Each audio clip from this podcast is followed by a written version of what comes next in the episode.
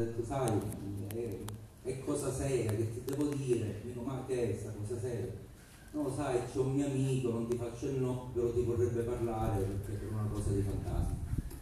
Io un po' ero tentato a dire di no, però siccome sono un curioso per natura ho detto, vabbè, tanto una telefonata, insomma, cosa mi può fare? A che mi chiama questo signore, che è di un paese della nostra provincia, e, e mi dice, e mi dice, sa, dottore Biondi, ho letto questo libro, mi è piaciuto molto, finalmente qualcuno che si occupa diciamo, di raccontare una Sicilia un po' meno, meno convenzionale, meno conosciuta.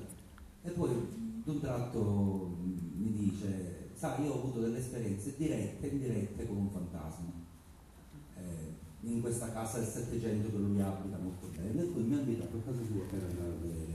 in questo fantasma, fantasma sperando che io abbia delle armi, anche psicologiche probabilmente, eh, superiori alle sue, quindi per poter captare questa presenza ed eventualmente, eventualmente dargli conto anche se è una presenza malvagia, se è una presenza bizzarra o se è una presenza che è soltanto dentro di lui e non, e, e no, e non esiste in qualche maniera. E quindi la telefonata poi si è sciolta un po' così con un generico, una cosa molto siciliana, ci sentiremo insomma in qualche maniera, quindi non so se ci sarà mai diciamo, un incontro, però telefonate del genere, devo dire che ce ne sono state, ce, ce ne sono state un bel po'.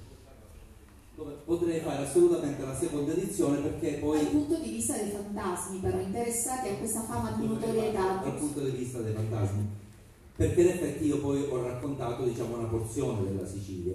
eh, ma ci sono tanti tanti altri casi, vi dirò in realtà ogni paese ha poi un episodio di casa, eh, di casa con la presenza di un fantasma o comunque di presenze fantasmatiche legate ad un certo luogo, sono delle case private. Gli editori in questo caso hanno privilegiato della massa di racconti che hanno ricevuto, prima Nicola diceva che il volume era più corposo, hanno privilegiato, o meglio abbiamo insieme privilegiato soltanto eh, castelli e abbazie. Ci abbiamo voluto dare un perimetro ben preciso evitando residenze private perché c'erano anche degli altri racconti che riguardavano anche delle case, delle case private. Qui ce n'è contenuto soltanto uno, diciamo che è più, è più prestigioso. E comunque, insomma, per farla breve, vi dicevo, mi sto trovando di fronte a tutta questa gente che diciamo, mi vede come un possibile cacciatore di fantasmi, chiedendomi peraltro la domanda poi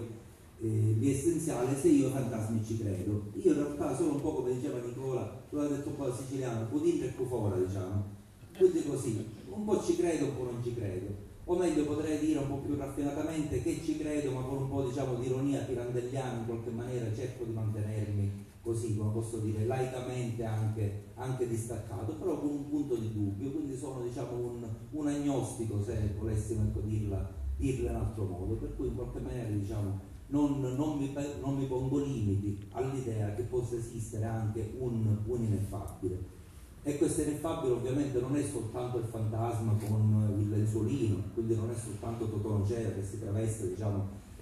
da fantasma, ma considera il fantasma anche l'idea di una possibile proiezione nostra, di un, un momento,